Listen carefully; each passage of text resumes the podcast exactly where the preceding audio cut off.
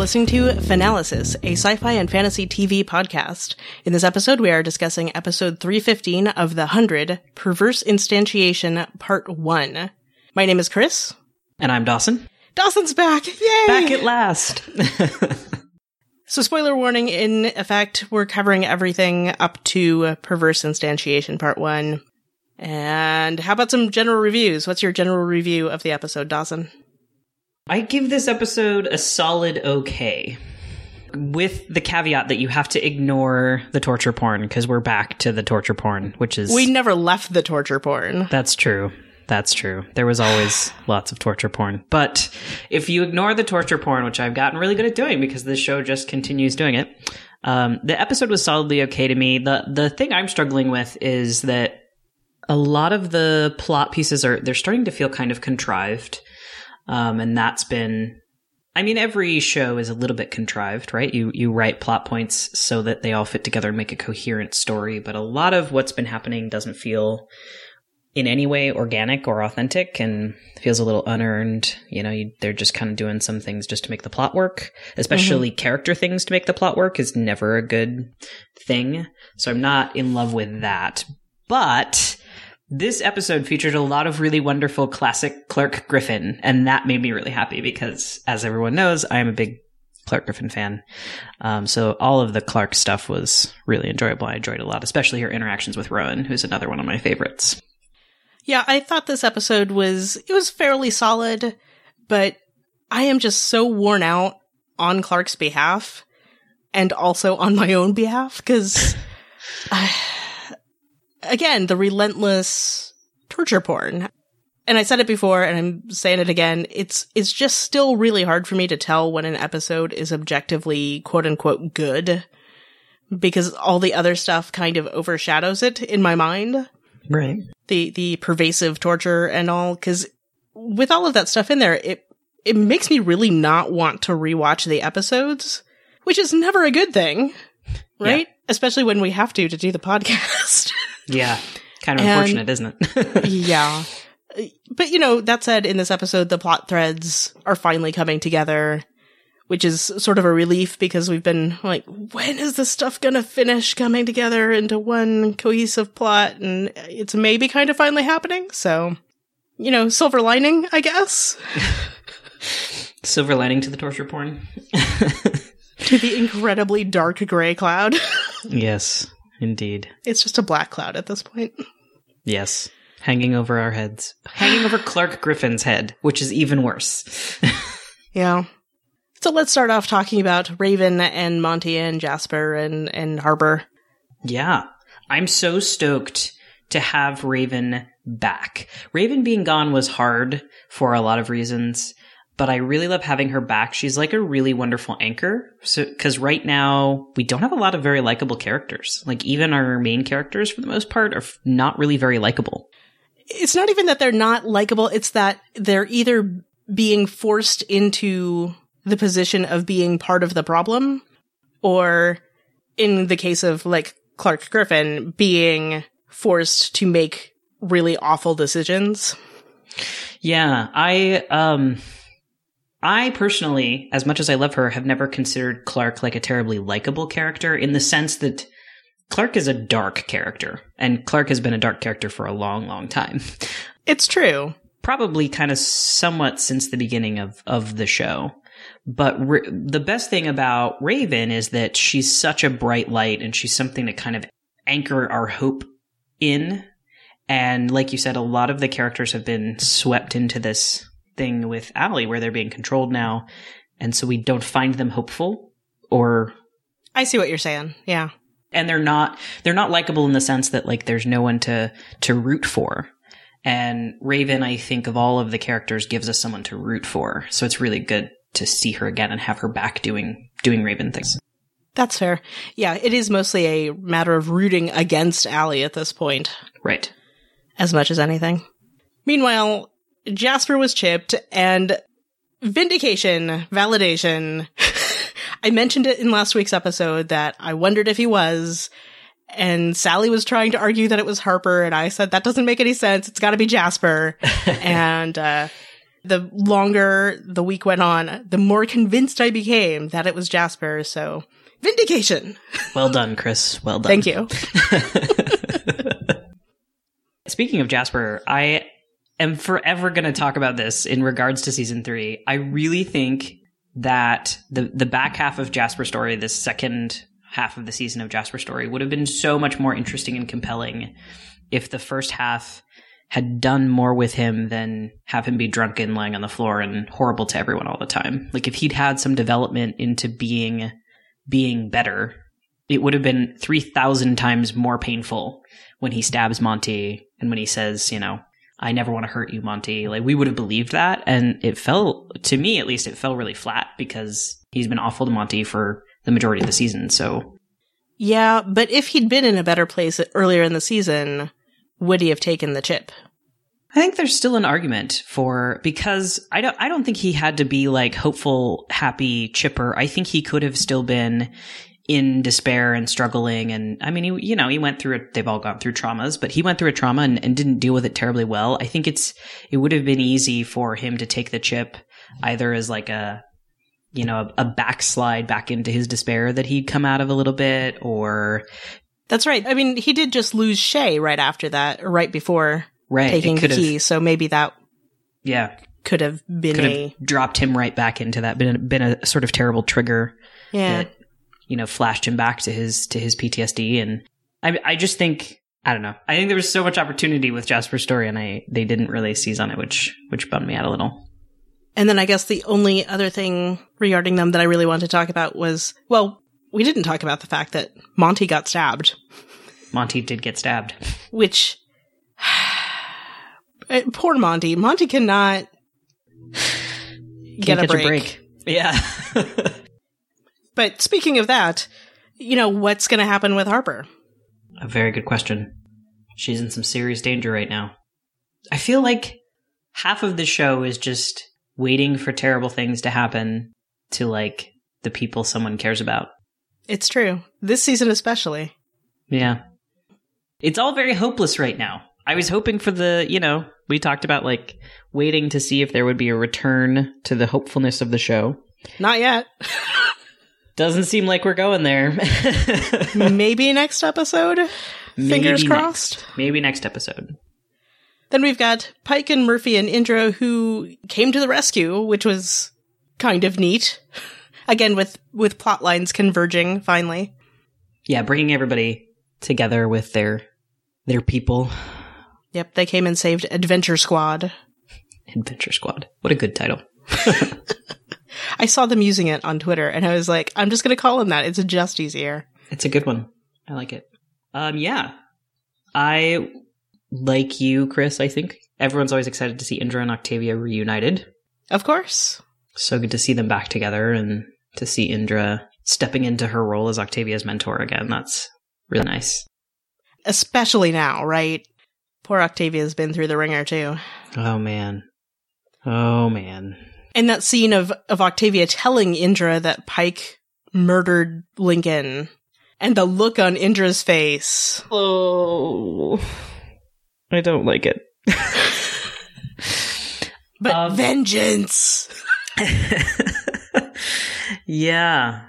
I look forward to the day when Octavia just kills the heck out of Pike. That's what I'm waiting for. I just I just want that in the episode where they were flashing back to Pike on the Ark teaching teaching the delinquents or survival skills, they were clearly trying to make Pike more relatable or more understandable as a character, and I mm-hmm. don't feel like that worked very well because when you Thank you. when you hit kids you're teaching, it makes it hard to like you. No matter your reasons. So it's weird to me. Like a part of me was like, well, maybe they they weren't trying to make him more likable. Maybe they were demonstrating that he's always been a really messed up dude. But it's clear from this episode that that's not the case. Now that they've teamed him up with some of our favorites, and you know they quote unquote need him. It's just it's a weird. The whole thing feels rather uncomfortable. This is among the things that felt very contrived to me. Mm-hmm that they were trying really hard in that one episode to make him likable and kind of failing a lot at it. it's like I'm not sure they were aiming for likable, but I think they were really aiming for perspective, but even yeah. that just doesn't work for me. No, I I agree. Personally, I think Pike's been kind of poorly handled as a character from kind of day one. So mm-hmm. it's strange. I felt like they were maybe doing kind of okay in his first episode. or maybe just like the first couple of scenes of his appearance, but I felt like he felt ominous in the first he felt ominous in the way that the mountain men felt ominous when we first encountered them mm-hmm. and I kind of felt like they were going to take him that kind of direction. But if that was their intention, they they didn't succeed. right. I'm not saying they followed up well, but I feel like at least as they introduced him, it's kind of like, okay, I kind of see this guy's deal. Sure, yeah. But then it yeah. was just kind of like, oh, I don't know how they're. It, it felt too much like they were trying to have it both ways after that, or something. Totally agree, yeah. Kind of trying to have their cake and eat it too.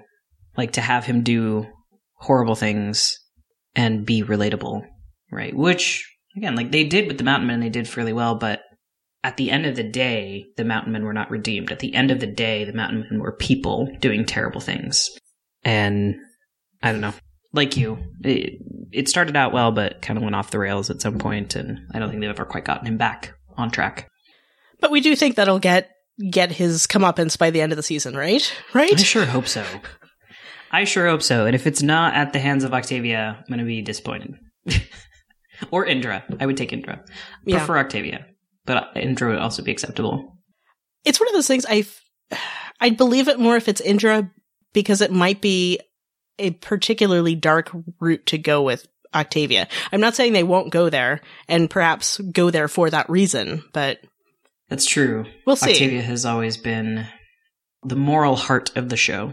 She tries to keep her eyes on what is right and and to do what is right and good. Mm-hmm. So that's true. It might be a bit dark for her more of a character who only kills people if somebody else's life, her life or somebody else's life is in imminent danger. She's not a quote unquote murderer. Yeah. I hear you. But, but we'll see. It would certainly be a dark place to take her. Which is why I wouldn't be surprised if they do it. yeah, it wouldn't be shocking. Speaking of dark places, was anyone else weirdly uncomfortable with Bellamy's I told you we're not doing it that way comment to Pike when Pike shoots the grounder guys literally in almost a mirror image scene of the scene where they killed grounders needlessly there not that long ago? I don't know. I I struggle a bit with Bellamy this episode just because because of what Bellamy has done this season it seems really weird, but at the same time, it's like, well, Clarke is back. and maybe his, his moral compass has reset itself to hmm. align more with Clarke's again. True. I don't know. I guess it was surprising to me him arguing for not hurting these people when not that long ago he was like just killing everyone. And like just the beginning of the episode, he shoots Roan would uh, completely unnecessarily. I don't know why he needed to shoot him. right? Could you not like take out a knife and just poke him a little? right. There are lots. You're just checking for pain response. right. Exactly. Like it was very strange t- to go from that literally at the beginning of the episode to we're not going to hurt these people. They're being mind controlled. Like that was very. I don't know. Bellamy's character f- feels wholly inconsistent to me.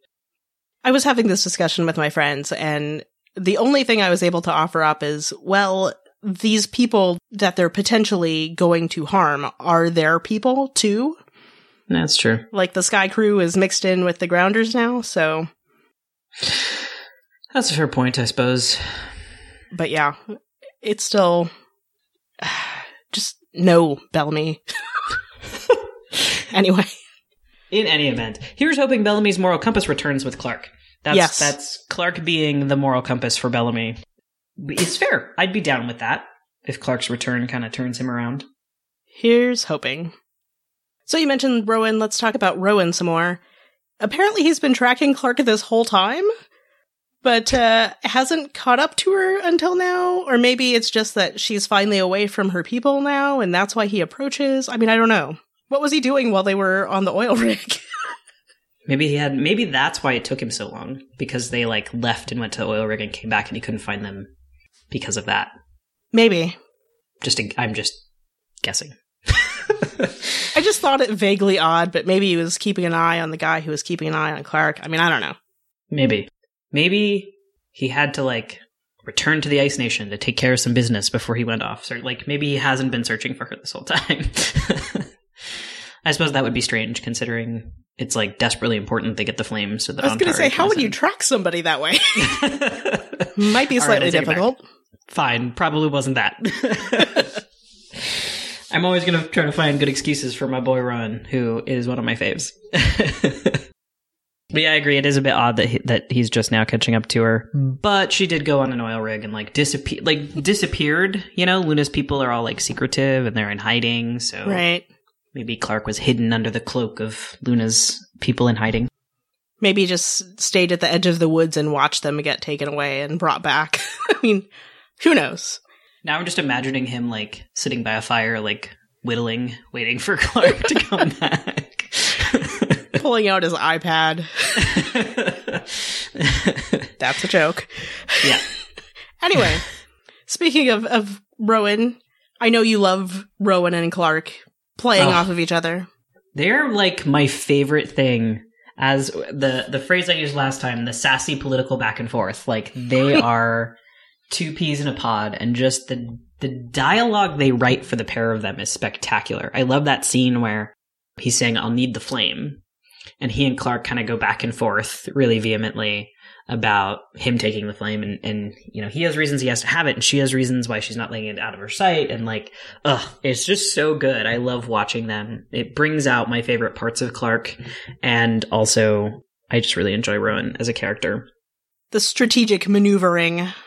yeah they're of all the relationships in the show to me that one is most reminiscent of clarke and lexa Right. which was definitely my that. favorite. Yeah, that that the maneuverings, right, and the layers and the the politics and and all of that. Just it's my favorite part of the show.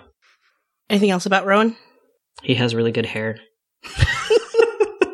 no, I don't have anything else about Roan. That's fair. that was it. Okay, so I want to talk about Kane for a second. Because poor Kane, poor pacifist Kane, got turned into a gun wielding Terminator type by Allie in this episode. Not cool, Allie. Not that it's surprising. It's not surprising. I'm just gonna sigh really heavily about that. I seeing Kane as the Terminator guy helped bring something into focus for me about one of the things that's made this season kind of just okay to, like it's a bit shrug worthy is that our best characters are brainwashed. So you just you lose those characters. Like you just don't have them anymore. You know what i mean? So Yeah. it makes it hard. As i said before there's not really a lot of people to root for. There's clarke but bellamy's done some fairly irredeemable things and he doesn't really feel redeemed to me. Pike is kind of horrible. Indra's great I guess we could root for Indra, but we don't see a lot of her. Octavia's in mourning and struggling and like going through this thing, so she doesn't especially feel especially heroic at the moment to me. I don't know that I would I would agree with that. Like she's not heroic, but you're still rooting for her. I, I think that's a Yeah. th- fair thing to say because you want her to get her justice and everything. Even though there was that so hard to scene watch of her beating up Bellamy, yeah. which I still have mixed feelings about also. But I just write off all of the all of the brutal stuff, the the torture porn pieces that falls right in in line with the torture porn to me. it does, which is why I'm so deeply uncomfortable with it. Yeah, but I, I there's just there's a real struggle this season for for hope. I know I've said it before. I'll keep saying it. The the show lacks hope, and a part of that is some of our most hopeful characters are have just been wiped away, and that's really that's been hard for me to. There's it feels like there's no footing to stand on story wise, and that's that's really rough. I came up with a bit of a theory about this. We'll talk about it at the end of the episode. Brilliant. I love theories. Okay. All of that is to say, I'm sad to see Kane being like this, and so many of our so many of our characters. Right. You know, the same with Abby and all that. Oh, we'll get to the Abby situation. Okay. Ah. But yeah, the thing I liked about Kane's appearance is that Indra was so protective of him I know. It was great. because she, I mean, she kicks him in the face. She says she's sorry. she does. I was like, oh, Indra. she cares. I love it.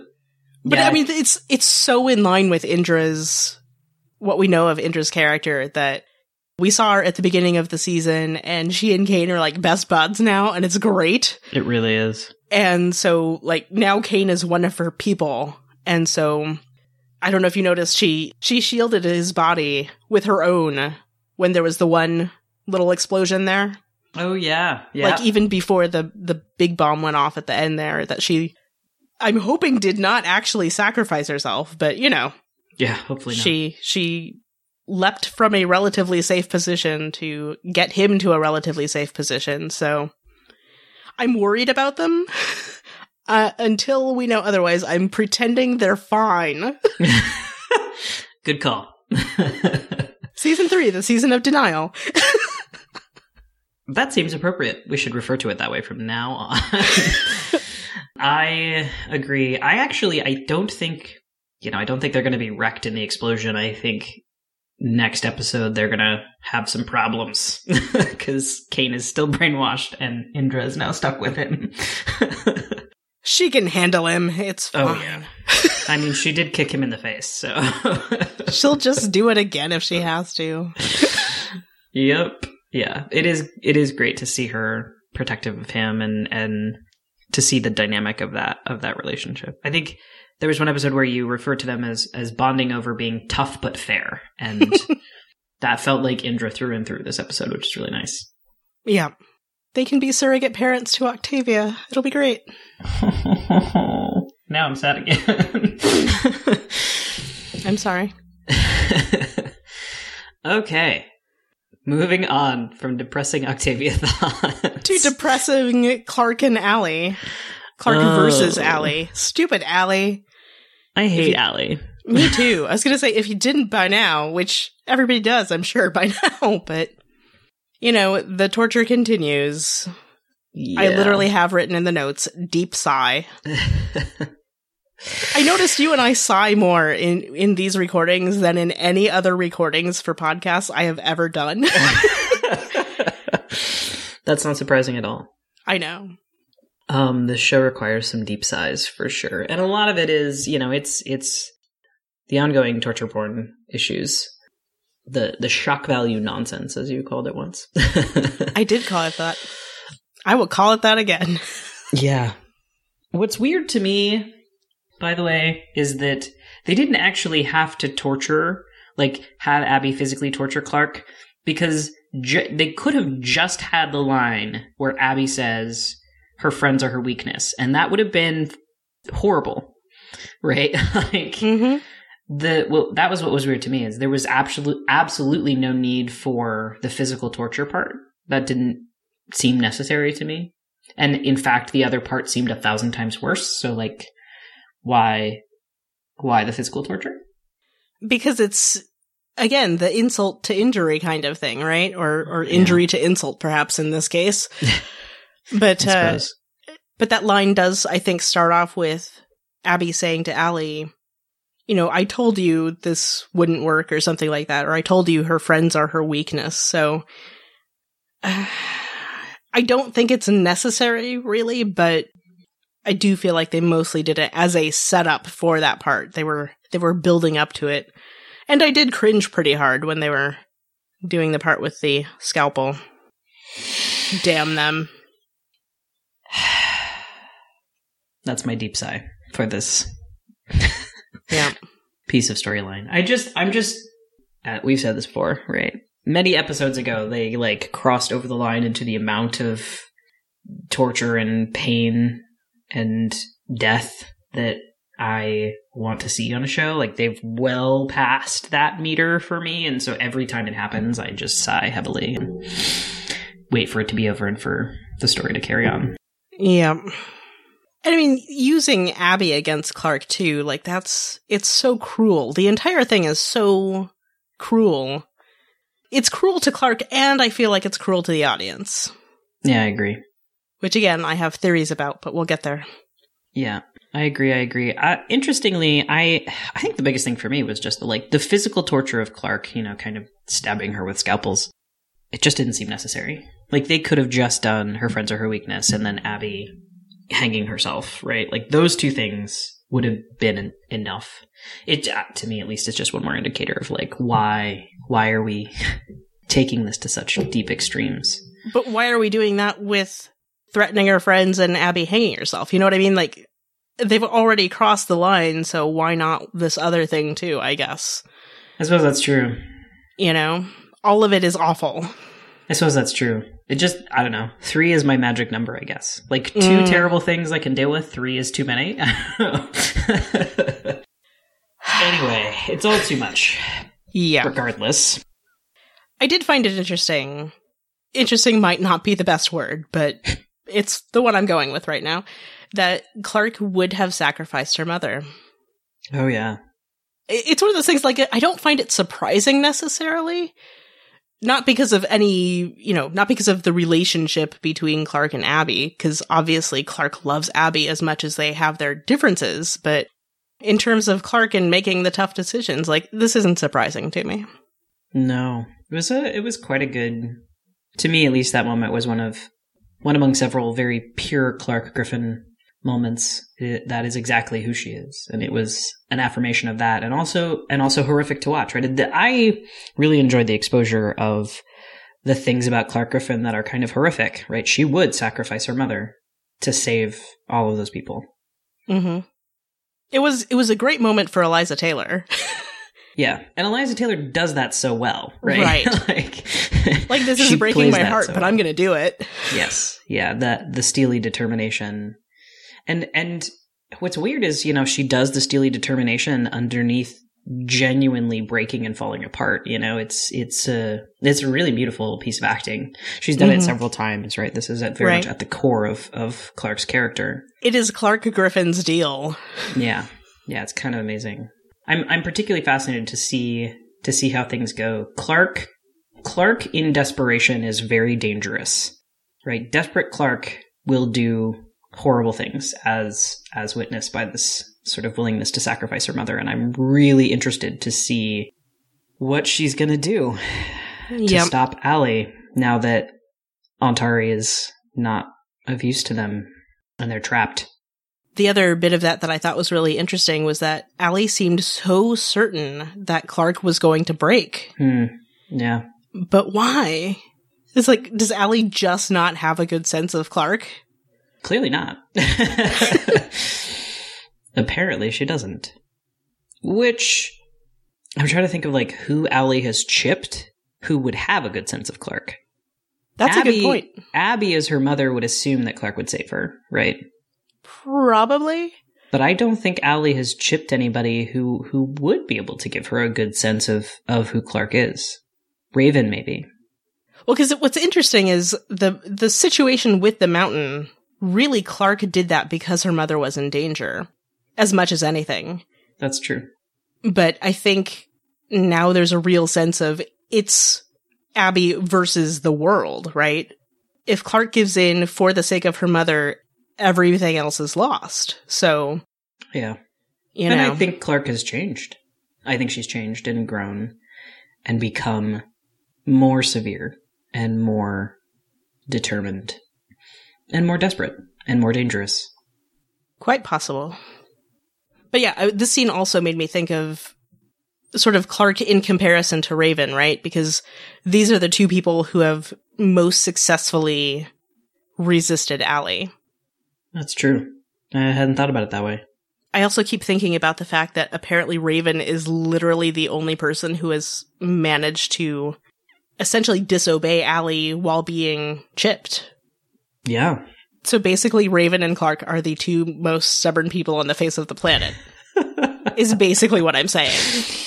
Which explains why when they fight, man, they fight. Remember last season after Clarke killed Finn? Mm hmm. and it was like never gonna end and took some serious like outside intervention experiences to make things okay between them.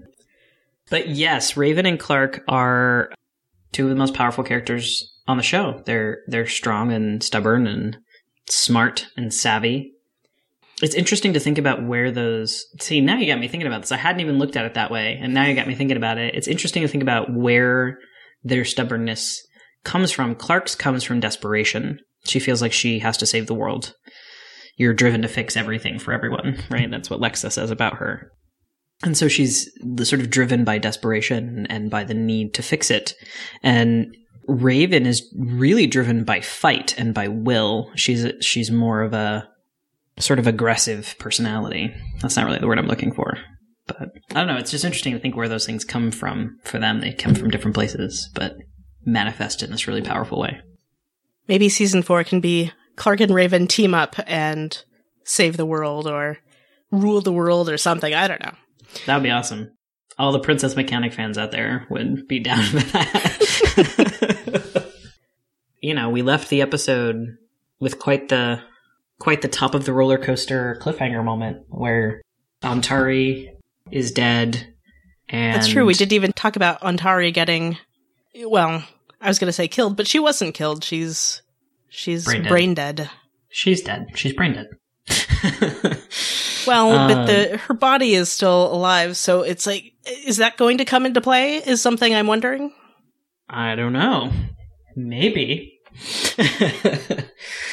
Cuz Nightblood. Like she still Indeed. has Nightblood, so She does. It'd be interesting to see where that goes. They're so Ontari is brain dead. They're trapped at the top of the Decalexa Tower. Jaha has been knocked unconscious. Abby almost died. and I think Jaha got shot though, so Oh, did he get shot? he got shot, yeah. Oh, Bellamy I shot him. that bit. There were too many things going on. I understand. so we're sort of left with this again sort of top of the roller coaster moment where what's going to happen next is the big the big question and there's only one episode left, so yeah they're going to have to wrap it up fast yep. Oh, it's stressful. it is i thought it was a it was a solid ending though i as as contrived as some things felt to get them to where they are the ending felt really great in the sense that like that is the kind of ending you should have right before a season finale right You're, Right. everything is in pieces. What are they going to do? You know, dun dun dun. And they're then- trapped in the throne room now because they blew up the elevator. And, Right. Yeah. oh dear.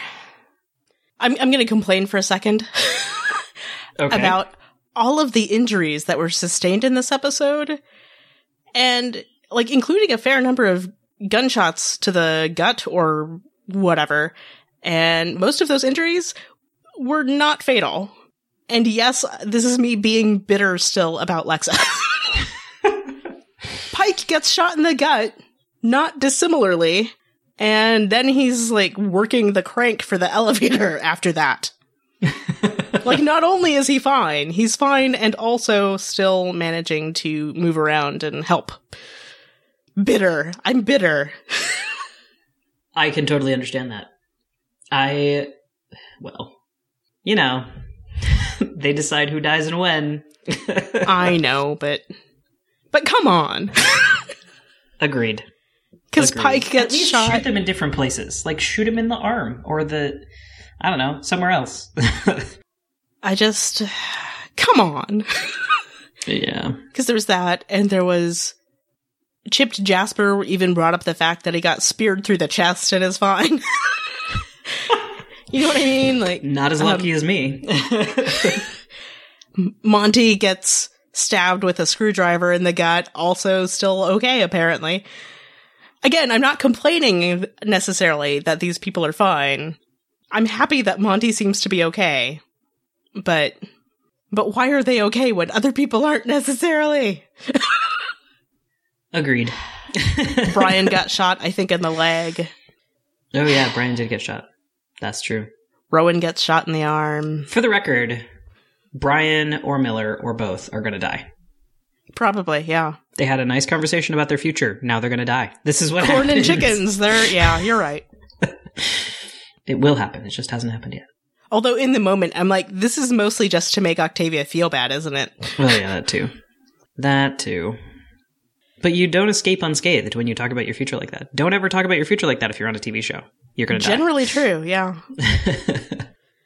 I will say, speaking of me cracking jokes about TV shows, it was really nice to have wisecracking Murphy back, which lightened things up a lot. And I feel like that says something when your show is lightened up by the presence of Murphy.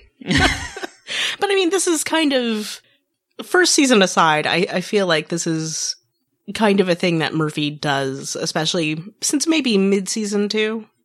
He does. He's the wisecracker. And he's also a truth speaker, which helps a lot, I think, with with shows like this where a lot of your characters have very mixed motives about things or very murky motives about the things they do. Murphy is very very frank. Also, nothing has ever made me laugh harder than when he goes, Clarke's always in trouble. I mean, truer words, right? right? Exactly. Poor Clarke. It was nice to see a touch of Murphy's emotions about Emori, by the way. Side note to Yes. the Murphy note. I like that a lot. That once again, Murphy has to sort of make that decision. Is he going to continue to be all about himself and keeping himself alive, or is he actually going to contribute to the group for the survival of humanity? Big questions. I guess Murphy's part of humanity, so this is, in some sense, self serving. He is just trying to survive, don't forget. How can you forget? anyway, it's good to have Murphy back. I like him. Okay, are we ready for my, my big revelation type thing? Yes.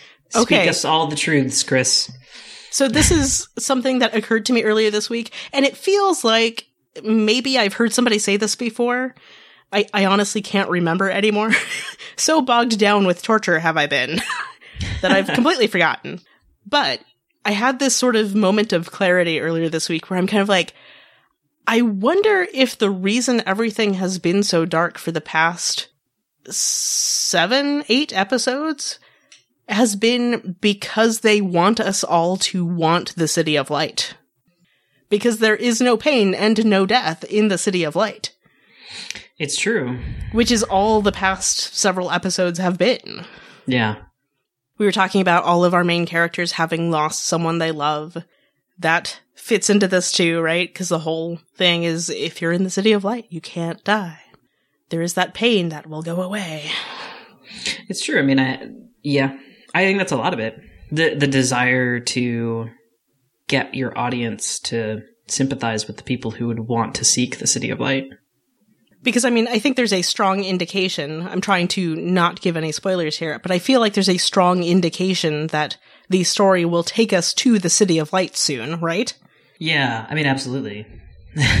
Now that, I mean, they've literally like run out of options of places to actually go. they are trapped in the throne room. There's sort of only one battleground left at this point. yes, there's only one one final place for them to to go to. There's there's no other way. So I think it, it will have to take us there, and they've they've cornered them in such a way that leads us directly to to the city of light. But that's what I'm thinking is like maybe this is all a matter of making the City of Light tempting in a way it wouldn't necessarily be without all of this just disgusting crap in the real world, quote unquote real world happening. Yeah, I mean, I, I think Jasper gives us hints of that in his speech, where he talks about that in his mind the Earth is not survivable, Mm-hmm. right? And that's that's something I've I've speculated before. That what if they end the world? What if they carry on the story in the City of Light? That would change everything. It's true. I kind of don't think they're necessarily going to go that way though. Oh, I don't I don't know. I'm not predicting that that's what will happen. right. That's sort of one avenue of of what we're looking at here. I personally, I think Clarke's going to end up in City of Light because she's going to take the flame because she has to find the kill code for ALIE, and so she's going to take the flame and then she's going to die and she's going to end up in the City of Light. That's what I think. Hmm. I don't know if it'll actually happen, but that's my guess right now. Clarke, desperate Clarke is dangerous, and she has said we don't have any other choice, right? She was going to put the flame in Ontari of all people. We don't have any other choice. Which ironically, like I didn't even think of as an alternate possibility. like last week or the week before. Yeah, It's like, well. Luna's our only option. Of course, that's Right. kind of what Clarke has been saying too. So It's true. And so now the question is, right, if she takes the chip, will she be able to get the kill code and get that information to those people before she dies? Will she die? Will she end up in the City of Light? What will that mean? We don't know, but I'm like that stuff is what's compelling to me, right? That what happens to Clarke Griffin when she doesn't have any other choice? Well, but see, this is something I think Sally brought it up last week that since they have Ontari there, who still has a beating heart and nightblood, do we think there will be some sort of transfusion situation happening? I don't know how they'll manage to pull that off, but The thing is, I know people have talked about the night blood as blood because they call it night blood, but the night blood isn't about the black blood. The Nightblood is a gene therapy, which genetically changes people. So if they do Which that is what and I it's said. successful, that would be really super weird scientifically. no, it is apparently show. there have been other scientific things on this show that were not accurate. Sure. So exactly. That's the like. It is a sci-fi show, so they could just do things that don't make scientific sense. I know I've read before that the transfusion science of season two was completely wrong. Yeah. Yeah.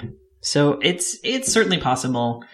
I'm not ruling it out, but it would certainly be very scientifically strange. hmm Anyway, but yeah, I was just thinking about that in terms of making the audience also sort of be with the characters in that situation of preferring the City of Light Sure. to reality, Sure. just because the, the audience has been tortured for several episodes now. So Yeah. I can see it. yeah. And then also just sort of because I was I was discussing this with my friends the other day and like, what would be the purpose of that? And I'm like, I think they're just trying to make it hurt more when they have to decide to not be in the City of Light. Yes. But we'll see. We'll see. We'll see what happens. I am keeping my fingers crossed for the return of hope in humanity. I don't I don't I don't think it's going to happen, but I'm hopeful because I'm always hopeful. The irony We'll of hoping for the return of hope. Indeed. Uh, oh, One more episode Dawson. and we'll know. And then we'll be free. Indeed. Indeed.